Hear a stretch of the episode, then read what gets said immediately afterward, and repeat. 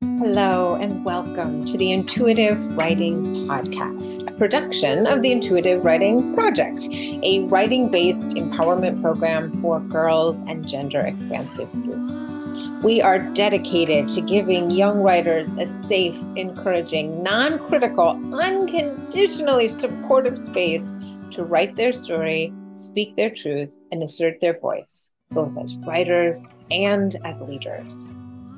For a bit of background, my name is Elizabeth, and I created this program 11 years ago because it's what I wanted and needed when I was young a supportive place to be truly seen and heard.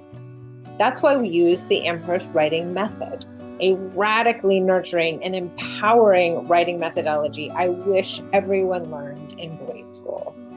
You can read more about the Amherst Method on their website and in Pat Schneider's groundbreaking book, Writing Alone and with Others. But the basic principles and the ones that guide all of our classes are number one, everyone is a writer with important stories to tell.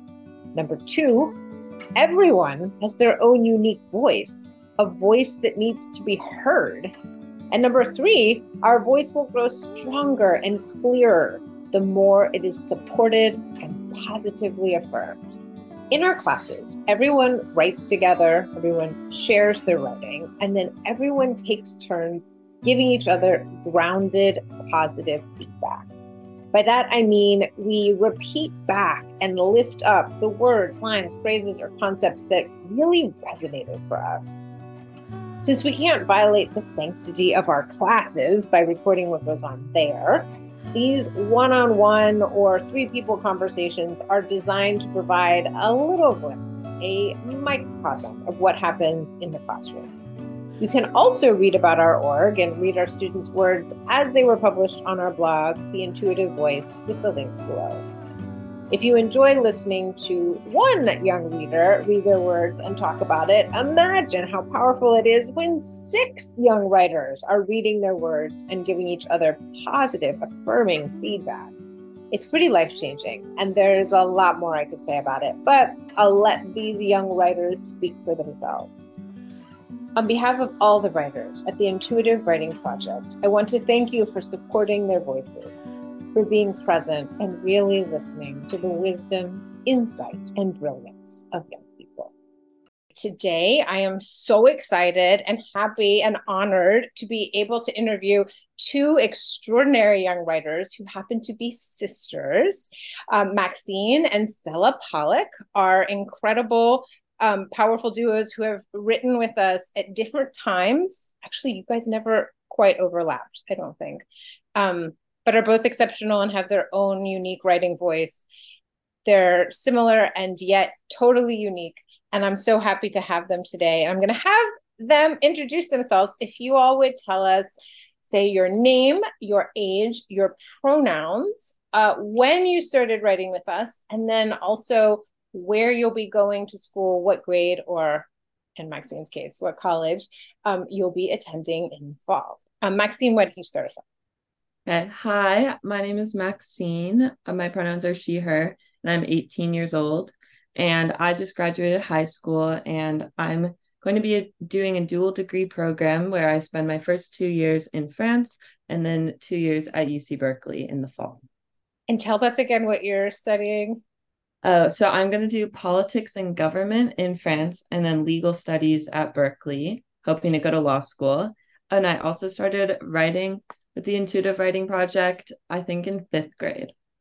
That's amazing. Yeah we started um one-on-one and then you joined a group of girls who were a year older than you but you fit in seamlessly. Hmm. in fact i remember just a quick anecdote i remember your father emailed me before i met you and sent me a sample of your writing a piece a story that you had written just to see if i thought you had potential. And I was like, oh my God, this is the most amazing piece of writing. I can't believe she's only 10. Yes, I definitely want to work with her. But like right out of the gate, you were um, incredible. Um, Stella, tell us about yourself.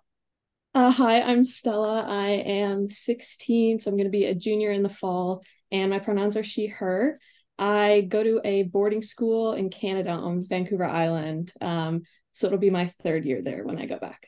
Nice, nice. And then you just started this summer, right? I did, yeah. Um, yeah, it was like end of June, so really haven't been doing it for a long time, but I've had a lot of fun in all my classes, and yeah, it's been great. That's amazing. You have like not unlike your sister, come out of the gate very strong, amazing writing from the very beginning.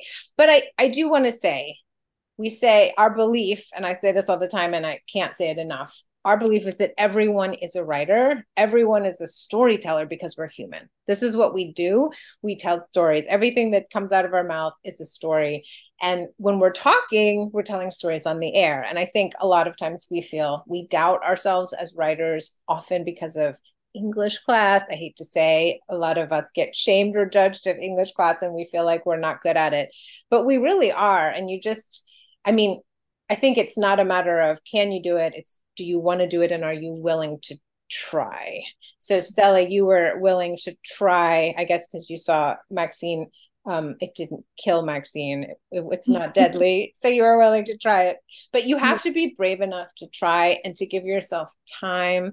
And really, we're going to talk about this at the end. You have to be willing to sit with that blank page at the beginning and like trust that if you just keep moving your hand or just spit something out there's going to be something worthwhile that's going to you're going to wind up with in the end. But that's really scary and it's really hard to give yourself um, that time and space and to take the risk. So that's why i'm so happy you're both here to talk about writing. I'm going to have you both read a piece. And um, maxine i'm going to start with you since you are elder writer. Um, the piece you're going to read um, I'll just quickly mention it's called Colors in My Head, and it was written um, very auspiciously last summer at our 10th anniversary party, writing party, which was amazing. So, this is now, of course, our 11th anniversary. And I just remember being blown away by it. So, if you would go ahead and read Colors in My Head. Yeah, for sure. Okay. It was another unremarkable afternoon. I was walking up the hill to my house, the sun beating down, my legs struggling to take the next step, pondering the insanity of my own existence. As a kid, I would have anxiety attacks where I became hyper aware of my surroundings, and every noise would grow faster and louder until it crescendoed, and all I could hear was a deafening roar and my own frantic breathing. My therapist used to say it was because my mind was too powerful and working overtime, though that was likely his way of explaining anxiety to a seven year old. However, as I've gotten older, these working overtime thoughts remain. Driving to volleyball, I'm thinking about the absurdity of evolution and how we ended up with highways and Bluetooth and electric cars, or in math class, I'm marveling at how so many little things had to occur in order for everyone to be in this classroom at this exact moment. Maybe these thoughts aren't unique. Maybe the person next to me is thinking the same thing, but neither of us will turn to the other and divulge our inner monologues, so we instead sit at our desks and allow our minds to drift separately. I think it's easier to attribute most of my thoughts to my mind that never shuts off. For every waking hour I spend thinking about the world around me, my emotions are looking inward, analyzing and critiquing the girl who harbors them. Green looks in the mirror and points out every pimple, curve, or hair that's out of place. Sometimes red takes over and I have to turn away. Walking down a crowded street or talking with a group of people, purple will take the wheel. He's been doing a lot of the driving recently. Purple commands me to adjust my shirt, fix my hair, stand up straight, smile, be likable, and make it all look natural. When I'm alone in my room again, blue gains control as I reflect on what went wrong and what I could have done better. I try to bring yellow's warm glow forward so she can shine her light and make it all go away, but she remains quiet. I shiver. Purple examines the suggested timeline and determines that I'm behind. He rubs his sweaty palms together and tells me I'm missing out. I observe what everybody else is doing, listen to tales of their wild escapades, smile, nod, and feel my chest tighten. Why am I different? Why do I think about things like the improbability of existence and Bluetooth instead of parties and boys? I sigh as I reach the top of the hill and sit on the front stairs, closing my eyes. Green, red, blue, purple, and yellow flash in the space between my eyelids, all fighting for a chance to be in front. I lean back, hands on my temples, and feel myself let go, as the sounds around me grow faster and louder and faster and louder. Mm. This is such an incredible piece. And it's such a, if I didn't know this was a, a non-fiction piece, if this was just a, a story that I read in a in a book, I would think this is the most interesting narrator. It's such an incredible, like if if one created this character. It's the coolest, smartest, most interesting character. And the way this character thinks, the things that they think, and how they think is truly exceptional. So I was going to start with you, Stella, because I don't know if you've read this before. Maybe you read it just recently, but what stood out for you? What did you really like about this piece? Yeah, so it was actually my first time hearing this. Like I've read some of Maxie's things before, but not this one. And I thought it was really cool. It actually reminded me a lot of the movie Inside Out. I don't know if that's what it was. um, but I think it was cool how like instead of assigning each emotion like a name, like fear or sadness or something, you gave it a color. And um like I could put together pretty quickly, oh, okay, like red is anger, blue is sadness, yellow is happy, whatever. But the fact that you didn't come outright and say that like added a little bit of mystery and intrigue but it's also interesting to me is because like i probably spend more time with you than a lot of people in your life and like i see a lot of what's going on, on the outside but i've never really heard you say so much of what's going on on the inside. So i thought it was cool to get a different perspective into that. That's that is interesting. Right. Who knows you better than your sister? And yet that's the magic of writing is that there are things we talk about this all the time like things come out on the page that I didn't even know they were in there. Mm-hmm. 99% of the time, I'm not expecting what comes out on the page and I'm shocked by it. And I'm fascinated by it. It's amazing. It's like discovering gold inside of you. And I feel like that's what this piece does is it reveals, yes, a character, um, the narrator, let's call her, is anxious and she has a, a, a active mind and an active imagination, but also she's so brilliant she's like, we want to know more about her. She's like really cool things happening in her mind. I love the description. Um, it made me think of synesthesia, where you sort of cross pollinate your senses. Um, the way that it, the anxiety was described as every noise growing faster. Like, yes, we expect noises to grow louder, but faster is interesting. And then um, I love the word crescendoed crescendoed. I can't even pronounce it, much less spell it. But you, but you did both beautifully. Um, and then the deafening roar. I feel like that's such a visceral description of what anxiety feels like, which I think everyone can relate to. And then that question of why we're all having these crazy thoughts but that we nobody says it out loud um, that neither of us will turn to the other and divulge our inner monologues so instead we sit at our desks and allow our minds to drift separately i my feeling i can't know for sure i don't have never done a survey but i bet that most people are having really interesting thoughts but we don't because we don't write them down and we don't really give them much credit half the time we're not even aware of what we're thinking mm-hmm. um, it's so um, interesting like you were saying stella talking about the colors that each color is an assigned an emotion but it's it's a complex emotion like purple is really interesting um, I love the line. He's been doing a lot of driving recently. Purple is the one that wants you or us to like look a certain way and be a certain way. And I don't know what I would call that emotion I don't know how I would describe it in such a I don't know there is a simpler way to describe it except to name it purple. Mm-hmm. It's like such a great way to capture like the essence of something.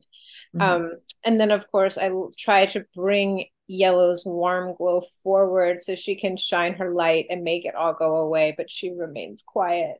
Like I feel like everyone can relate to that too, that feeling of I'm trying to have a positive thought, but the critical thought maybe purple would be the inner critic or the outer critic. That critic is so powerful and so com- commandeering. Um, purple examines the suggested timeline and determines that I am behind. Oh, that's so relatable and so painful. Um, and then I love the question why am I different? Why do I think about things like the improbability of existence and Bluetooth instead of parties and boys? This is the part that I love the most about this narrator and why I just, if I didn't already know her, I would want to know her because I feel like this whole piece reflects somebody who feels deeply and thinks deeply. And hmm. my God, we need more of those people. We have enough people worrying about parties and boys. We need more people like this narrator.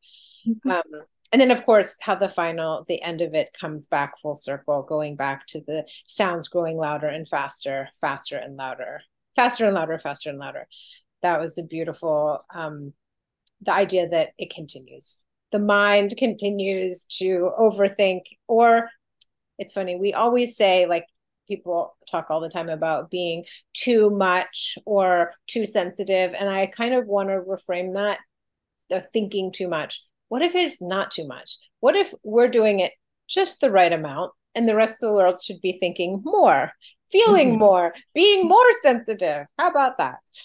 So um i just love this piece. It's so it feels like a timeless piece because it doesn't have an end. That mm-hmm. as long as the narrator lives these feelings and thoughts will continue and the colors will continue. Actually it'd be interesting to rewrite to write a second version of this when you're old like mm-hmm. when you're 70 or 80 and maybe there'd be different colors. Teal aquamarine. But anyway it was truly beautiful. Thank you for reading that so very related there's a poem that stella that you just wrote following our this was in Melissa's class in discussion of the movie Barbie, which was so fantastic. And I love that so many people loved it.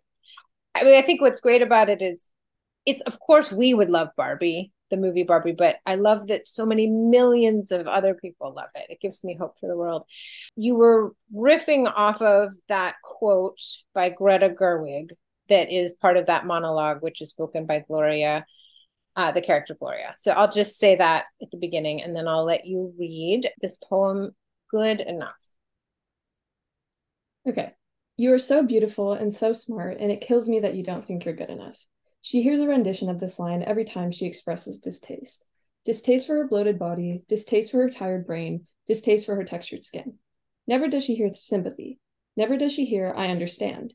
But she's aware, aware that her comforter has looked in the mirror and felt the same way. All she hears is a compliment shadowed by defensive frustration. No one seems brave enough to admit that they share in her struggles, to say that she's good. They say that she's good enough. She thinks that she's good enough, but only sometimes. She's not sure if she'll ever know that she's good enough. At least not until they can surrender their masks and everyone can lock hands and say that we are all good enough together. Mm. So powerful. And I love how these pieces are related. There's lots of um, common themes, which we'll talk about in a minute. But I'll start with you, Maxine. What did you like about this piece? What stood out for you? Um, I really liked how maybe this was a personal story or drawn some inspiration from personal life, or maybe was a character, but I think it's also very universal, like you mentioned. And, you know, no matter who you are, you can find something to identify with this poem. And it also that i feel like that adds to the power of the message too. If you know there's not just one person experiencing this um it's universal truth and i like the repetition in it as well. It really hammered home the message.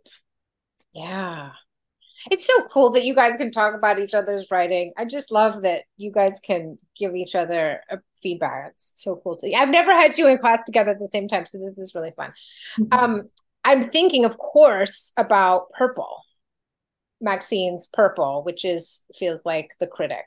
And it feels like this piece is about if we had to color it purple. Would that is that would you say that is true that that is purple? Is purple the inner critic, Maxine? Yeah, perhaps. Or the outer critic. Characterization. Yeah. Okay. I mean, what's interesting about the inner critic, it's kind of a misnomer because we think it's like this thing inside of us, but it's not there by accident. Like, no baby has an inner critic.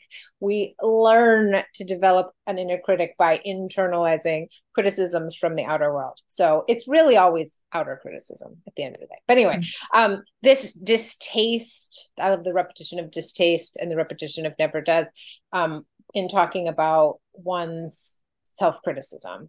And like you said, Maxine, these are such universal feelings for women, at least. Oh my God, I don't know a woman alive who hasn't felt distaste for her bloated body, her tired brain, her textured skin. Um, we all suffer with this. I love that line all she hears when her comforter has looked in the mirror um, and felt the same way, all she hears is a compliment shadowed by defensive frustration. No one seems brave enough to admit that they share in her struggles. Like, if we could all just admit that we be honest about how we feel, which is what these writers have done so well. I mean, this is what happens when we write. We're we're authentic in our expression it lets everybody off the hook. Then we're all like, oh my God, we all feel the same. We can all let it go together, which is the most powerful part of this piece. Stella, I can't even describe in words how profound this idea is. And I've had this thought before, but I haven't been able to articulate it. What if we could collectively decide to let go of all of these insane standards and expectations of how we quote should be and collectively agree to love ourselves that would be absolutely revolutionary. I mean that that is the revolution. I can't even think of a greater revolution than that for us to collectively as a group decide we're not going to buy into the system and we're going to love ourselves. But until we do it it is actually really hard until everybody's doing it because then you're influenced by all the other people who are still if anybody is critical of themselves it almost feels like we should be too. For example i'm thinking of we've talked about this in class maxine like girls have this habit of doing things like asking other girls do i look fat? I hate that question because of course everyone's going to be like no you look great. But as soon as somebody asks, Do I look fat? Then you're thinking, Wait, do I look fat? It's contagious. it's so insane. Like, if anybody has self judgment, then we all feel like we are being judged. So I just want to have you reread this part, Stella, at the end, um, starting with the line, She's not sure if she will ever know. She's not sure if she will ever know that she's good enough, at least not until they can surrender their masks and everyone can lock hands and say that we are all good enough together. Oh my God, that's so deep. That's so deep. This is the revolution I want, where mm-hmm. everyone can lock hands and say we are all good enough together. I mean, I don't know why we just can't do it, but I suspect that it's partly because maybe the economy would momentarily collapse because mm-hmm. everyone would stop buying things for a moment. I don't think it would destroy the economy. I think it's worth an effort. I, we should try it. Um, I think really powerful too, like especially that last line because it's almost like a call to action, but then it's also like we're good enough on our own and like we're all good enough together, but then also like we're better together. And it would be better if everyone did this. And I yes. really like that meaning. Exactly. Exactly. Because then everybody's off the hook it's kind of like I think as I've noticed this pattern among women that we're we always want to help each other because it's hard for us to be happy if anyone we know is suffering. We want everyone to be doing well. And so I think it would just feel like such a joy and relief if you knew everyone around you everyone was feeling like they were good enough and loving themselves as they are like oh my i feel like it would be the most amazing moment ever in western history and I hope it happens in my lifetime and maybe you'll lead it, Stella. so that leads me to some creative questions. I wanted to ask you about you obviously knew you were going to um, pull something from Greta Gerwig's uh, monologue. Did you mm-hmm. know when you started out where this was going to go, or did it surprise you? And while you were writing, how was the process? Like, did it come out easily? Did you get stuck? What was that like? Yeah, so I think like in the movie, the monologue is actually like a really powerful thing, but in my writing, I didn't really intend it for it to come out this way, but it almost like criticizes that line in like a very mm-hmm. like passive sense, but where it's saying like, okay, like the narrator hears people say this to them all the time and they understand okay maybe it has some meaning but it seems like they're always saying like oh i'm like frustrated that you can't see what i see. And that can almost be a little damaging sometimes. Like i think at least for me in like a personal sense when i'm feeling down i like people to be understanding and not necessarily try to fix my problems but help me work through them on my own. And when people say like oh like you're so beautiful like don't feel bad about yourself you're so beautiful like it makes me so sad mm. that you mm. think that like then it's just kind of like okay well you, are making me feel a little guilty for feeling mm. down on myself and i think that's like that's an important thing that wasn't exactly addressed in the movie and i think that's sort of where that came from like initially when i wrote that line down on my paper i was like oh, okay like i'm going to talk about how great this is and how powerful it is and then i started to realize as i kept rereading it oh, okay, well, maybe there's actually some problems with this line and I want to like dissect that with my writing.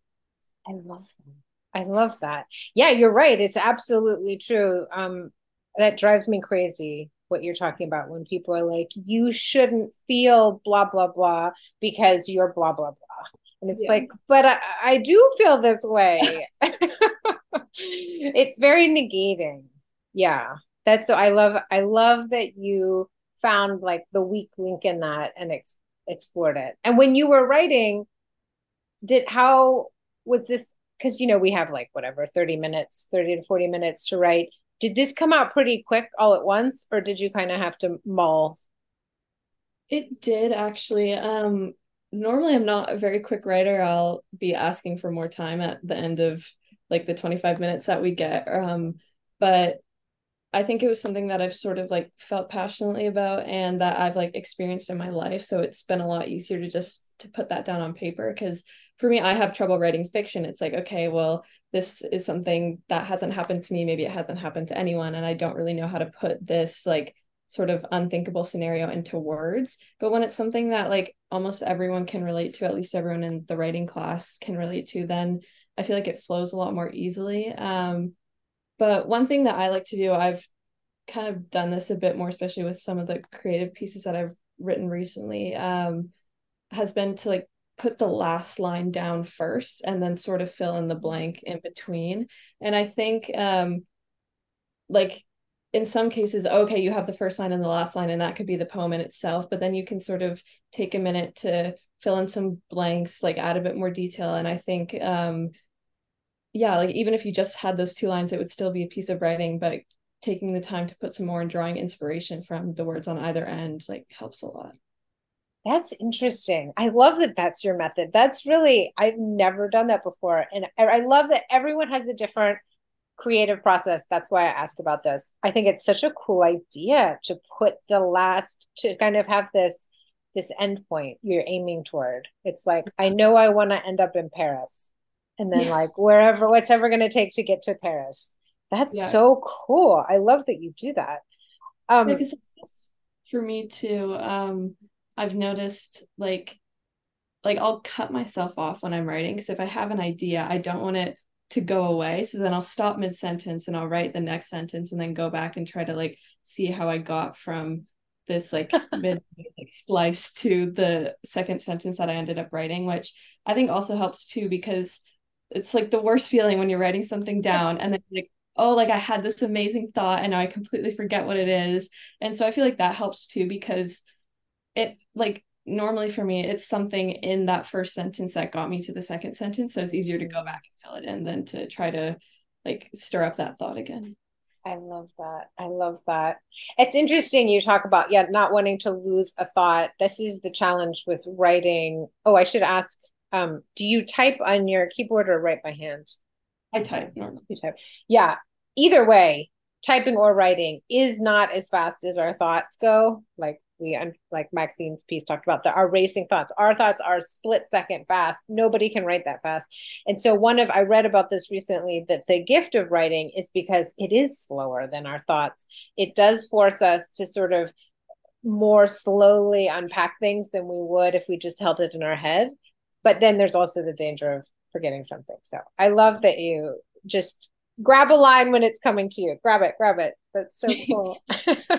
it's like, yeah, collaging things like, oh, I need to remember that cool image yeah. over there. I'm going to come back to that. Um, so I wonder if it's similar for you, Maxine, or if yours is totally opposite when, or at least with this piece, Colors in My Head, or I mean, anything you've written recently, do you always have a sense of where you're headed or is it more organic? It's kind of similar to Stella, which is funny because I also haven't heard a lot of other people who do that. Like sometimes if I'm sitting there trying to think about what I want to write, some really cool concept or sentence will come into my head. I'm like, wow, this is beautiful. This is so smart. I definitely want to include this. really doesn't really feel like an opening line or it's not like a plot point or whatever. So sometimes I will sort of write around that sentence and whether it's the ending or something that gets thrown in the middle, sometimes that helps me. Um, with this piece in particular, I think I also draw a lot of inspiration from my personal life. It's super easy to, I've always used creative writing as like an outlet. If I'm thinking something's been on my mind or I'm feeling some sort of strong emotion, I think writing really helps me process all of that. And um, I was having a conversation right before I wrote this piece with my friend about these actual experiences I used to go through when I was younger, um, where everything around me would become faster and louder, like these sounds. And I haven't met anyone else who's experienced the same thing. And I tried like WebMDing it, trying to figure it out. I couldn't, I couldn't really figure out what was going on because it seemed like the super rare thing. Um, so I wrote about it because I was trying to process it and I wasn't expecting like the all the colors and stuff to show up in the second half like mm. they did. But maybe I was subconsciously drawing inspiration from Inside Out, Stella. I don't know. but um yeah, it it's also interesting looking back on it too, because I wrote this last summer and I think yes, it was dramatized, but I also think I've grown a lot from the person I was when I wrote this, mm. which is really interesting to look back at. Um, I feel like now is I'm heading off to college and starting this new chapter, I think I've grown up and matured a lot, which is kind of cool. And you can see that in my Aww. writing. Yes, I love that you said that. And I love that you're being honoring of yourself. It's so easy. So many people are like, oh, I can't read my writing that I wrote last year. It's so cringe. And I'm like, no, it's beautiful. It's like looking at a picture of yourself last year. This is who you were last year. This is who you were when you were 10. And each age is I mean, incredible and insightful. And do you feel like looking back, especially given the theme of this piece and the anxiety in this piece, that you have empathy for your younger self? Oh, for sure. Like, yeah. I remember being really scared when I would experience those things. And then sometimes I would kind of just ride with it and it would eventually go away on its own. But um, you know, it's it's a lot to experience and it always kind of especially when I was younger, having all these thoughts really made me feel like out of place, especially with people my age. Um, and so, yeah, that was hard. And looking back on it, you know, where I've sort of now have found people that think similar to the way I do and mm-hmm. are more like me. Um, you know, I wish I could go back and tell that girl, it'll be okay. Mm-hmm. You'll find your people. It'll all work out in the end because people would say that to me but I would be like, yeah, whatever. I'm suffering now. I don't really care what you're saying about me. um, but I, yeah, it's it is comforting to hear and knowing yeah. that you know, yeah, yes, I'm still growing and changing, but knowing that things are starting to work themselves out feels good. Well, it's interesting you say it's starting to get better because as an adult, I mean, adult biologically i don't know maturity wise but uh, biologically i'm an adult. And so when i hear your writing i feel like oh that's how i think. But i think what it is is the narrator had a very mature advanced mind in a very young body. And i think that would give anybody anxiety. Like you're having these really complex adult thoughts when you were tiny that's terrifying what do you do with that You've always been wise beyond your years. Oh, which is a blessing and a curse. Um, mm-hmm. and also the last question that you both sort of touched on this, and I wanted to explore it a little bit is you both mentioned having an idea or a line pop into your head like out of nowhere and you you have to write it down because you don't want to lose it and then you build toward it or around it but this is the the magic of writing. Well there's so much magic. This is one of the parts of magic the magic of writing that where do our ideas come from? I don't think we necessarily have to know but i think it's exciting to explore the idea that if we just write if we just make time for it something's going to come through. And i wonder if you could both speak to for other writers who may be very enthusiastic about writing or maybe just tentative about it and they maybe are struggling with like where do the ideas come from and how can i trust that i have you know, until you start writing something, you do not know what's inside of you. You never know what's inside of you until it comes out. So, Maxine, starting with you, what would your what advice would you give to writers about like how to make space for ideas and how to trust that the ideas will come? Mm-hmm. I think it's like any skill where yeah, you have to practice with it and maybe when you're starting off it takes longer for you to get started, but um I think in elementary school everyone starts off writing like personal narratives, right? And because our lives are interesting and we have stories in our we live stories every day.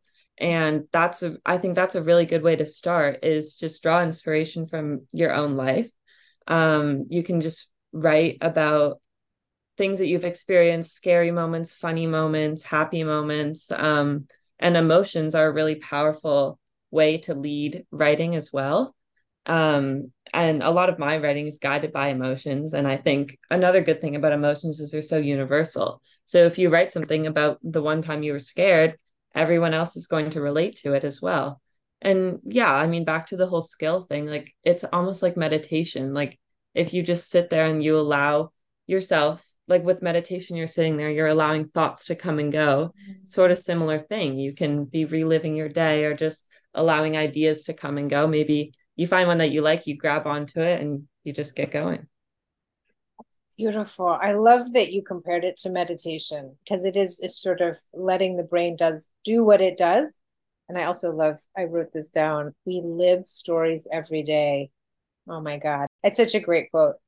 Um, I love that. That is really and the, a whole bit about emotions are universal. Of course, everyone knows fear. Everyone knows hope everyone knows sadness we get so anything you speak about authentically others will resonate to also and then it reminds you you're not alone. Mm-hmm. there is um looking at the book. Cs lewis cs lewis. Uh he was the one who said we read to know we are not alone. And i think we uh, we write to understand ourselves and then we read each other's writing to know we're not alone. And that's whenever you write your truth that's your gift to the world.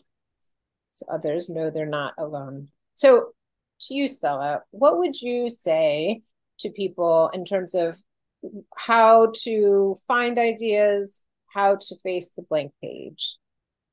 Yeah, I think like I do relate a lot with what Maxie said, but another thing that I've noticed is like we place a lot of restrictions on ourselves depending on what we think is like good enough to put on a paper, like a piece of paper. Like everyone has thoughts in their heads, they're kind of unfiltered, but when you take that minute to like write something down, whether it's on pe- like pen and paper, um, or you're typing it into your computer, that is like a filtration process. And I think the best way to sort of tackle that blank page is just to take that filter away, to like let your brain and like your fingers or your pencil like flow simultaneously and just um really like remove anything that's going to make you think like oh, okay well like this doesn't really make any sense. Like just put it down anyways and you can clean it up afterwards and i think that helps a lot um at least for me when i'm feeling a bit of a block is just to put something down on paper and then like examine it a little bit more see okay where did this come from? What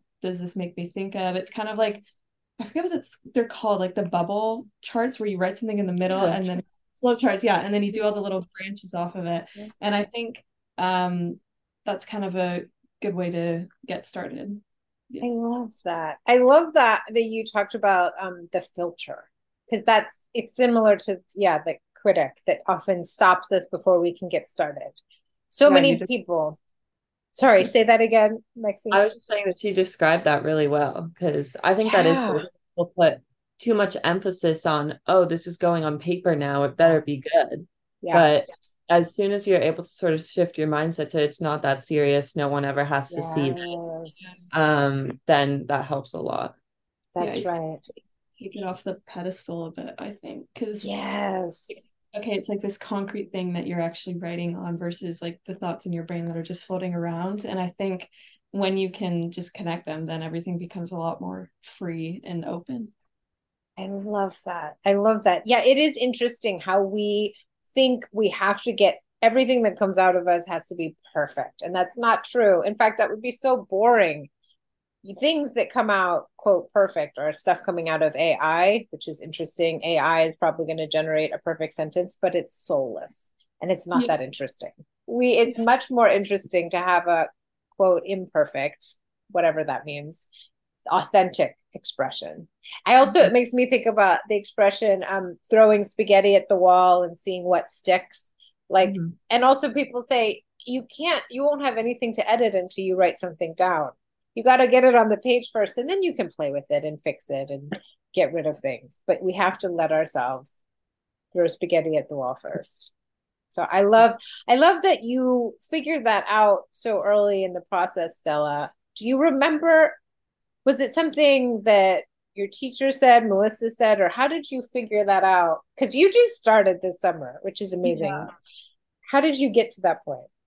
I think like I remember the first two sh- sessions that I did, I was sort of like restricting myself in a sense where I was sticking to what I knew because writing has like always been kind of more of like Maxie's thing. Like she was the writer in the family, mm-hmm. and I was like the math one or I don't know, something like that. Um, and I never really like allowed myself to explore that part of me. And like when I first did my like first session, it was like two weeks after finals. I was still in like the like big zone.